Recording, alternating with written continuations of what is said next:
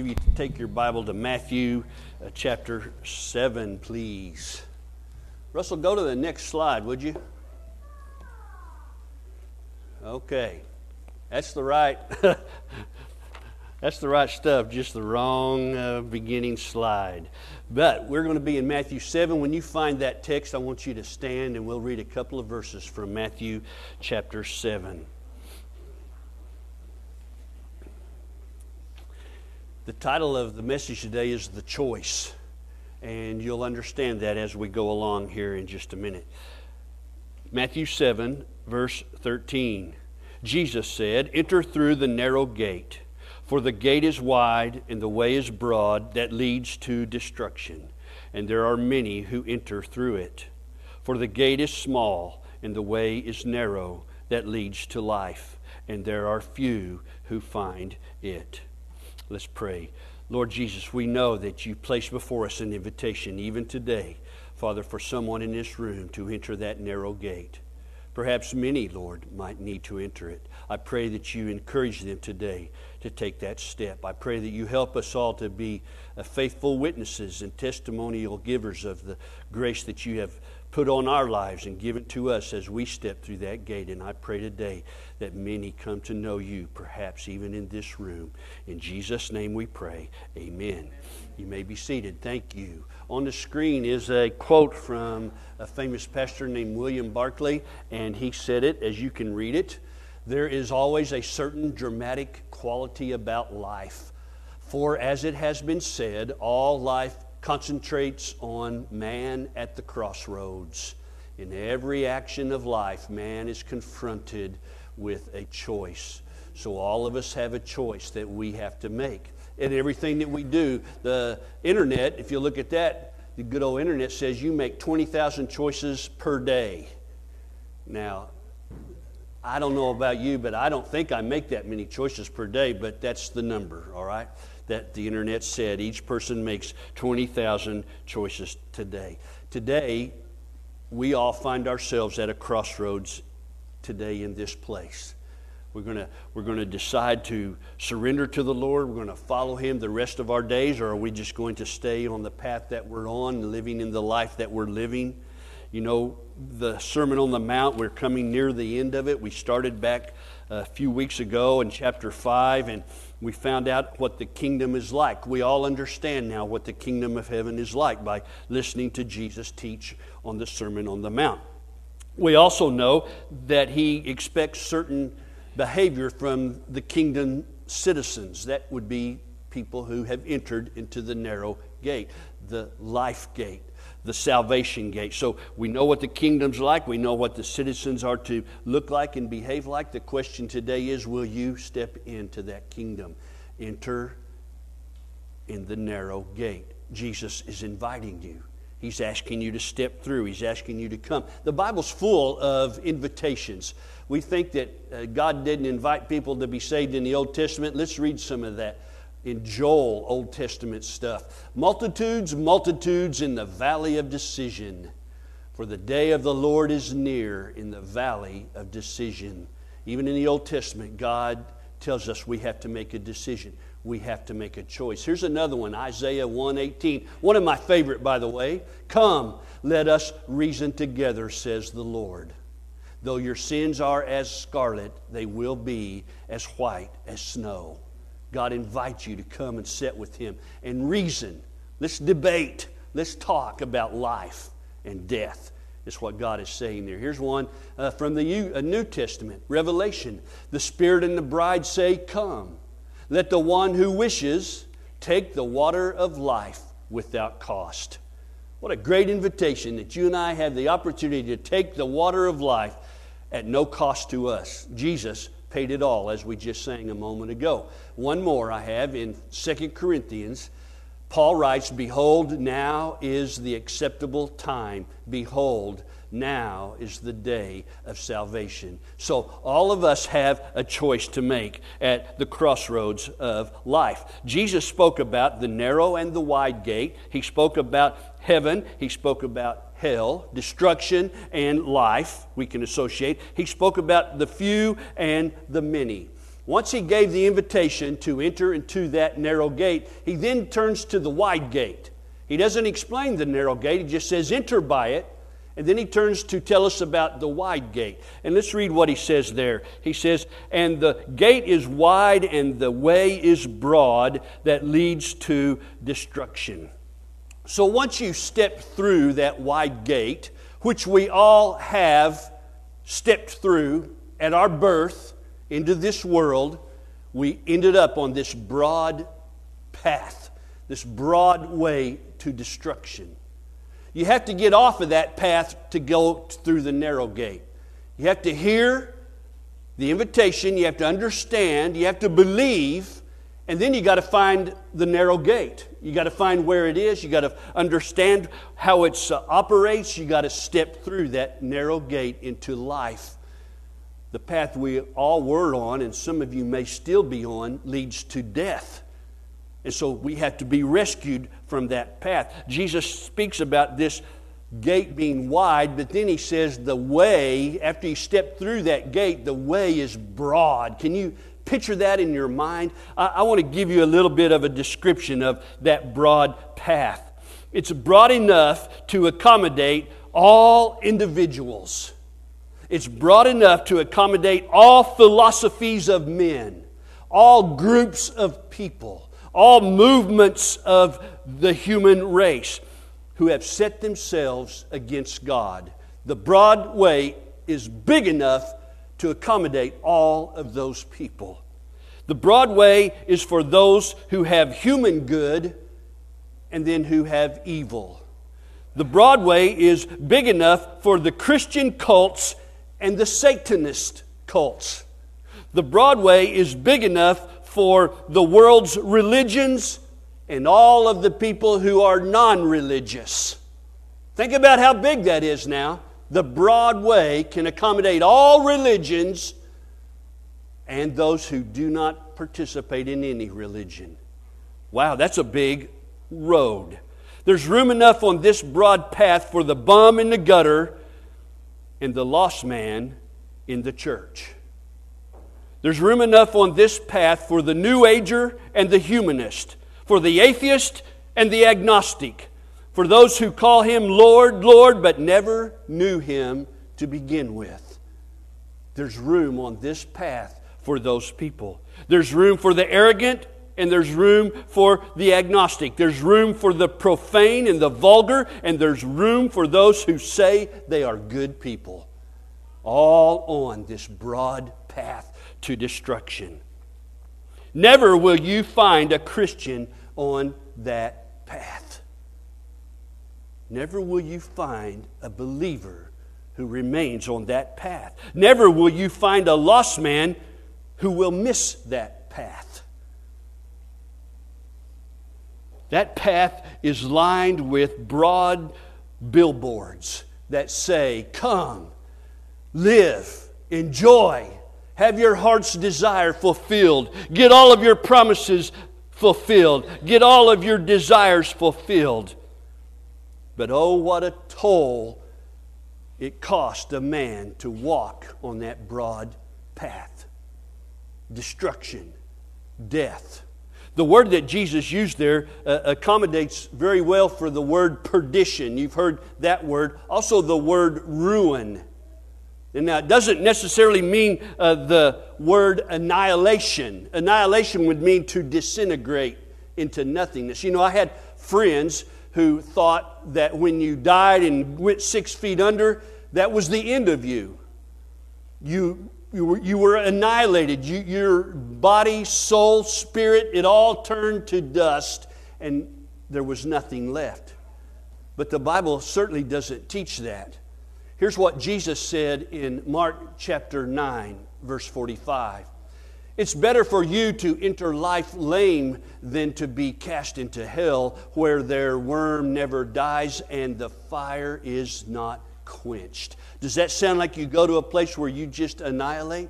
That sounds to me like it's eternal judgment, eternal punishment, eternal destruction or ruin. That's what God is telling us this morning. The invitation is to enter the narrow gate. But he wants to explain to you the broad gate that all of us were on. Some of you may still be on that broad road to destruction that you've entered in through that wide gate. Jesus warns us there's two gates, two roads, and two destinations. And so, what do I do? Jesus warns by sending His Spirit into the world to warn us of the coming judgment. He sends His Word into the world, the written Word that we all have in our homes. I bet every home here has a Bible in it somewhere. Maybe it's gathering dust on a table or in a drawer somewhere, but it's God's written Word to you how to escape that broad path to destruction and it's found through his Son, Jesus Christ. I challenge you to read that. God sent his Spirit, he sent his Word, and he now asks us to enter into the narrow gate. It is there and only there that a man or a woman will find life. Because we're on the broad road to death, destruction. We need to get off of that road. Amen? We need to get off of that road. And Jesus invites us to enter this gate to enter that narrow gate that is beside you, that you can see, that you've understood, has been told to you. Jesus says, Come and enter into that gate. At a crossroads in our life, two gates, but only one choice the wide gate or the narrow gate. Which one will you enter into? The Sermon on the Mount was given to us not to tickle our ears and not to enhance our understanding of the spiritual kingdom the Sermon on the Mount was given to us to put us into action. Jesus has said all of these things from chapter 5 through chapter 7, and now at the end of it, he says, I'm going to invite you to accomplish everything that I've taught you about, everything that I've told you in this Sermon on the Mount. I want you to experience it. We want to, Lord. How do we do that? Enter the narrow gate. Go through that little gate that narrow gate that I present to you. That's what the Sermon on the Mount is for. The way is broad that we are already experiencing.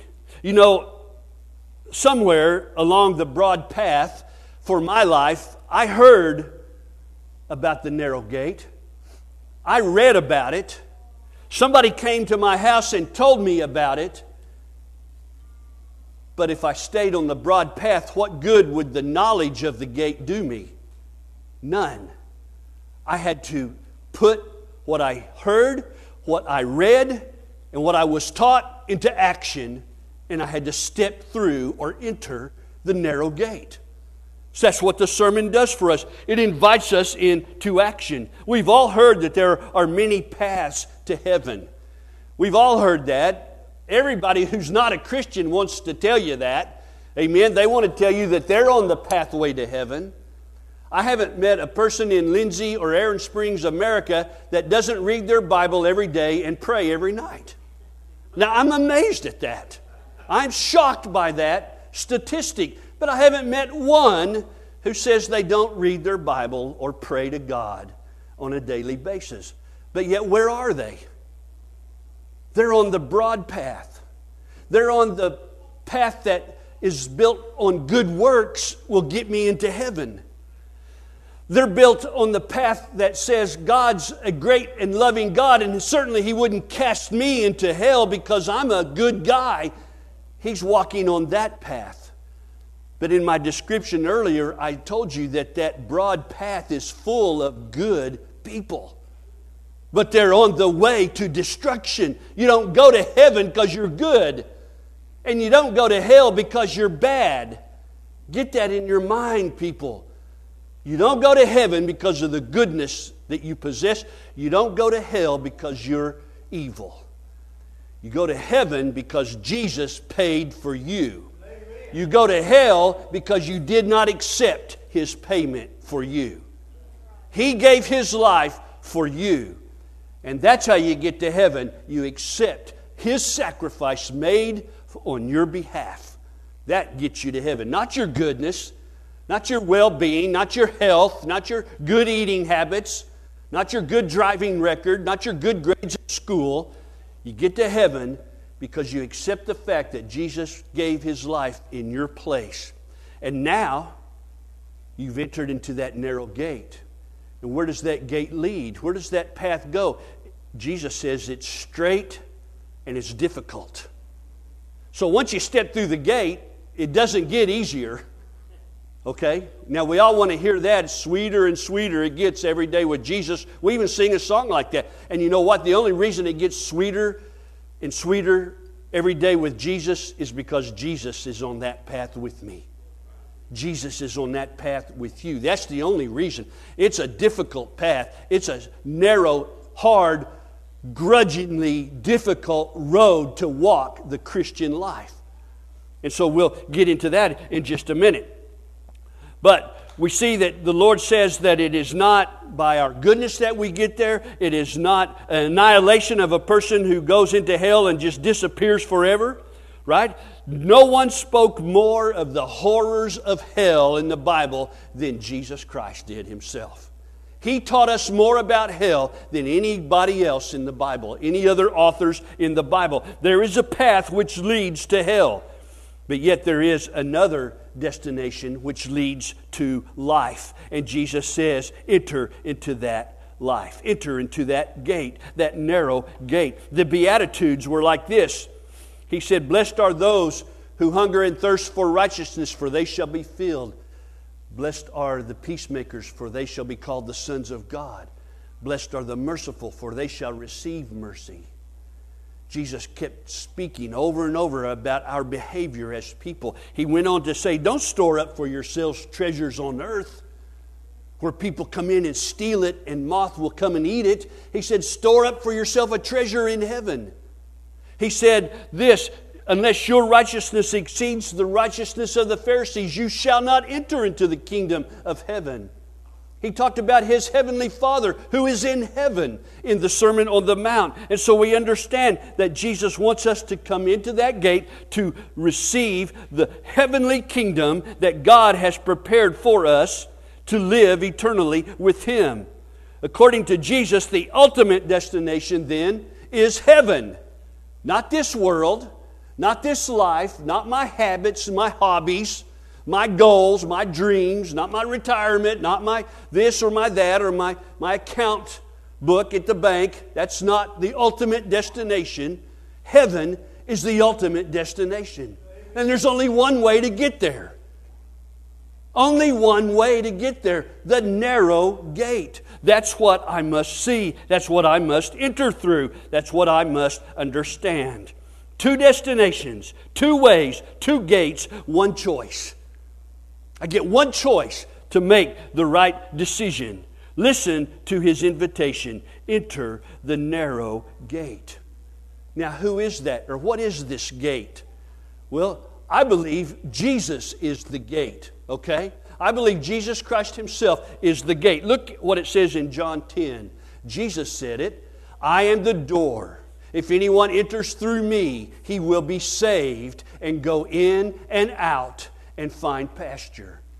He's referring to the sermon where he talked about him being the shepherd and the, we are the sheep, and he calls himself the door, and we had to enter through the door. Here's another one John chapter 14, verse 6. Jesus said, I am the way and the truth and the life. No one comes to the Father but through me. Many paths to heaven, right? Wrong. One, through Jesus Christ. Here's another one 1 John 5 11 and 12. And the testimony is this that God has given us eternal life, and this life is in His Son. He who has the Son has the life. He who does not have the Son of God does not have the life the narrow gate. I believe it looks something like that. Okay? Oh, we all got a picture of a gate, but you know why I believe it looks like that?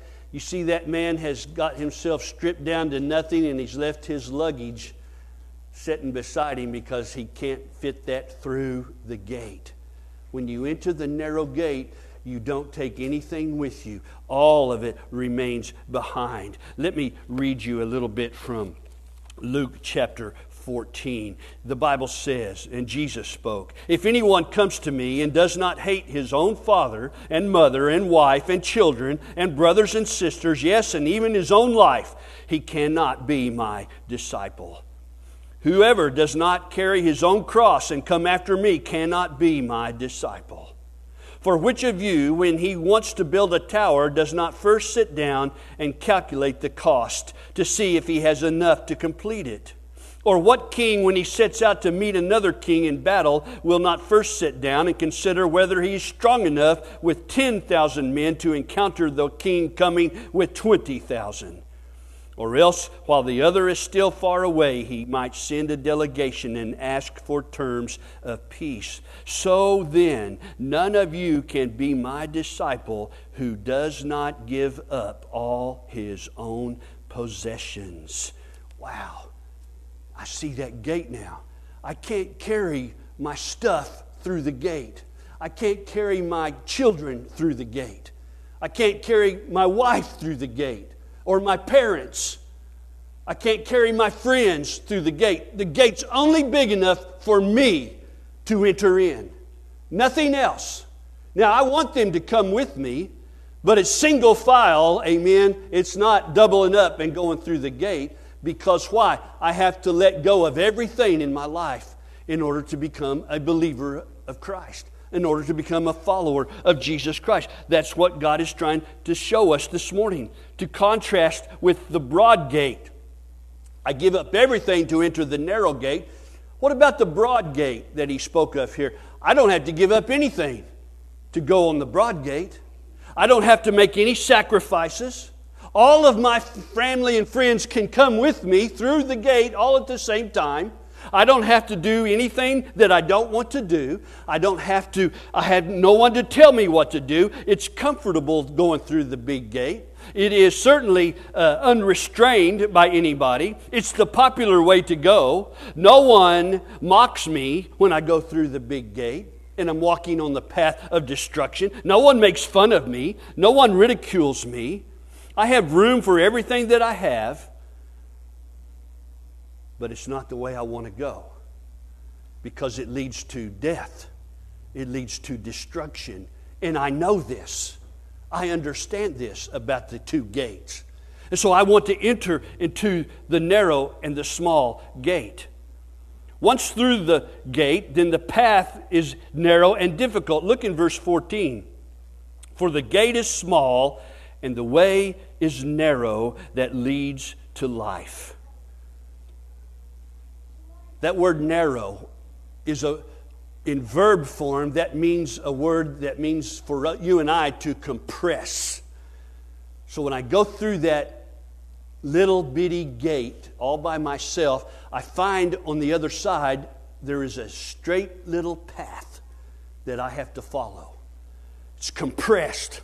Amen. I, I don't get a lot of freedom in that gate. Why? Because I'm a servant now. I don't go through the gate and remain the king or the boss or the master. I go through the gate and I suddenly become a servant. And as I walk on this narrow path, I find that it's difficult because the people on the broad path can see me. And they laugh and they mock and they ridicule and they make fun. And they challenge me to come back and they want all these things for me to go wrong so that I will come back. You see, it's not an easy path to be a Christian. It's not a straight, uh, it is a straight walk, but it's not an easy walk for us. It becomes very difficult. It's a path that is hard to stay on, it's a path that is hard to walk on and to live on. Some say that the gate is difficult, but the path is easy. Let's not false advertise this morning. It was easier for me to be saved than it has been for me to walk on the straight path. Amen. When I, when I got saved, I needed it, I wanted it. It was everything to me to be saved and to have that burden of sin lifted off of me. I had no idea what it meant for me in the future, but now I see that the path that God set us on, puts us on, is straight and narrow. There's no deviations, there's no way around things. You go straight through life with the Lord Jesus Christ, hand in hand. That's what makes it better, as I said earlier. Oh, but the broad way. Wow, the broad path. There's plenty of room on that path. I don't have to tippy toe around on that path. Uh, there's no persecution, there's no mocking. I can believe what I want to believe. I can do what I want to do on the broad path. I even think it's leading me to heaven. But Jesus here says, no. There's only two gates, two ways, one choice. The Bible says in Proverbs chapter 14, there is a way which seems right to a man, but in the end it leads to death. You might be on a path that you think is the right path, but if it's not the narrow, straight path, my friend, you're on the broad path that leads to death and destruction. You need to understand it. You need to realize it this morning, and you need to find that narrow gate that Jesus is talking about. He invites you to choose today. He invites you to come and enter into that narrow gate, the straight way. Then he invites you to do one more thing. He asks you to identify with the few people that have found that gate as well. Something very interesting Let's look at verse 14 again. For the gate is small and the way is narrow that leads to life, and there are few who enter it or who find it. I think there's even fewer that enter it. There's few that find it if we were going to do a little uh, experiment, kind of, and, and we see that there are many who go to destruction, there's few who go in the narrow gate, let's just say that the entire human race is 10 people. Okay? So, how many would many be? And how many would few be? I would say personally that many would have to be more than half wouldn't you? And few would have to be less than half. Or he would have said half and half. But he didn't. He said many and few. So out of 10, at best, there would be four that could find the narrow gate and six that could find the broad gate. At best. I'm sure the odds are less than that. Statistics tell us today that 5% of the world, less than 5% of the world, is Christian. Wow. Billy Graham said that 75% of the people on our church roll in that office are lost. Whoa, wait a minute, preacher. You baptized me. I'm sorry to tell you this morning that doesn't save you. I could baptize you a hundred times and not make you saved. What makes you saved is that you believe and you receive Jesus Christ into your life. You step into His life. You enter whew, through that narrow gate with no baggage, just you, nothing else, and nobody to go with you. You go by yourself. And so, the verb tense that Jesus uses about finding this gate is in the present tense, which means that there are people even now finding the gate. And there are people even now walking on the broad road. He lets us know that there are few who find this gate. Not even entering it, few of them who even find it. Wow, what a great thing to see and to read. Kind of scary, really but it helps us to understand what the Lord is trying to say today. He's inviting us to enter into this gate. So, even the world today confirms the words of Jesus. What are Christians called today? Narrow minded. Kaching. I am. I walk on the narrow path. What else are Christians called? We're out of the mainstream. Kaching. I'm out of the mainstream. I don't want to go with the world. I don't want to go on the broad path. I want to be on that narrow path, that, that little path where only one person might be walking. Amen? So the world confirms what Jesus is saying. The world also confirms itself about the wide gate. The world calls itself tolerant. It's tolerant of all beliefs, tolerant of all ways of living, tolerant of all sexual deviations that this world offers. The world that tolerates that. They are that way. And so it calls itself open minded and it calls itself inclusive. Ka-ching, ka-ching, ka-ching. Jesus had it right. Broad way to destruction, narrow way to life. Two gates, two ways, two destinations. One choice. I want to challenge you today to make the right one. How many of you have read this book on the screen? Anybody? Raise your hand if you've read The Pilgrim's Progress. One, two, three. Wow. Man, you got to read that. That's one of the, besides the Bible, that's probably the greatest book I've ever read Christian living. It was written way back, I believe, even into the 1600s. Is that right, Bill?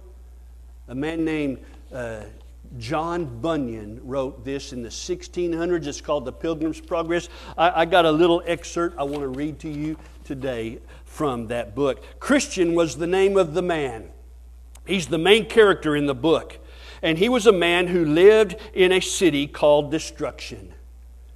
And one day, when the story begins, he picks up a book which happens to be the Bible. And he reads in the book and finds the condemnation of his sin and the coming disaster that is about to befall the city in which he lives, the city of destruction. And no sooner does he read of this than he discovers a heavy and cumbersome burden upon his back. This horrible burden of condemnation presses down on him, and it becomes desperation for him to be relieved of this burden and to flee from the city of destruction. As he suffered in his burdened condition, he was met by a, name, a man named Evangelist.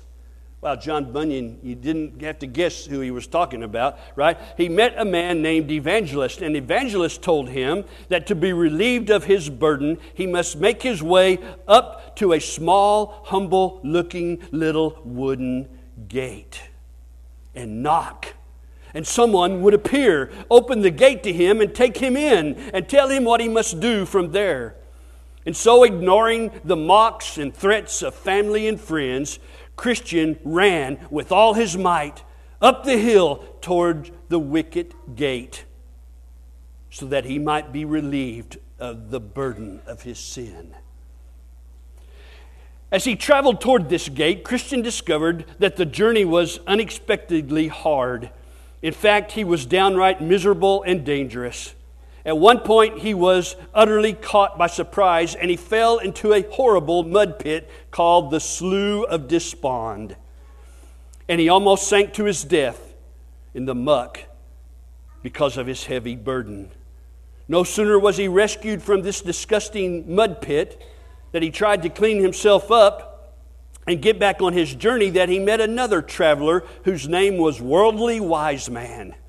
And this man saw Christian's burden and observed how he sighed and groaned under it along the way. And he asked where Christian was going, and Christian explained that he had met with a man named Evangelist who had told him to go to the wicket gate where he would be able to be relieved of his burden of sin. And the worldly wise man scoffed at Evangelist's advice, and he said, there is not a more dangerous and troublesome way in this world than the one in which you are going. Thou hast met with something as I perceived already, for I see the dirtiness of the slough of despond upon thee. But that slough is only the beginning of sorrows for you, my friend. I am older than you. Listen to me. You will meet with this kind of way all the way that you go wearisome, painfulness, hunger, perils, nakedness, sword, lions, dragons, darkness, and in the word death and whatnot. These things are certainly true, having been confirmed by many testimonies. And why should a man so carelessly cast himself away by some advice from a stranger named evangelist? Worldly wise man went on to say, Why will you uh, seek for this easy way? I, he said, I'm sorry. He said, Why don't you seek for the easy way so that you may dodge these dangerous paths? especially since you don't have much patience as I. I could direct thee to obtain what you desire without the dangers of this way. Will you run it with me? Yes, and in the remedy at hand. Besides, I will add that instead of these dangers, you will meet with much safety, friendship, and content. Well, of course, Christian was interested in an easier way. Who wouldn't be? So, with no doubt about it, the path that evangelist set him off onto was a very hard and unattractive one. So, Mr. Worldly Wise Man sent Christian off on a much more attractive path, one that led him far from the wicket gate. In fact, it sent him on a path that many people before him had chosen the path of good works, the path of good behavior. But when Christian got to where the alternate path led, he found himself before Mount Sinai, and that the hill was too steep for him to climb. There were flashes of fire spewing out of the hill, and the hill shook and quaked so much, and the rocks and boulders that hung from it were so precarious that he felt for sure that he would be crushed to death by them in no time. And worst of all, he found that the burden on his back had become doubly heavy and burdensome. And so there he lay before the mountain of God's law in pathetic shape and deeply sorry that he had ever taken worldly wise man's bad advice. And it was when and it was then that the evangelist found him. Evangelist gently rebuked him for forsaking the right path and setting him instead for an easier one. But he mercifully sent Christian back once again to the path that leads to the wicket gate and far from the city of destruction. Evangelist sternly and clearly exhorted Christian with the words of our passage this morning. In the book, he said, Enter by the narrow gate, for the way is for wide is the gate and broad is the way that leads to destruction, and there are many who go in by it. Because narrow is the gate and difficult is the way which leads to life, and there are few who find it. In Pilgrim's Progress, Christian does make it through to the wicket gate. He follows up on the pathway to the cross of Jesus where his burden of sin falls away.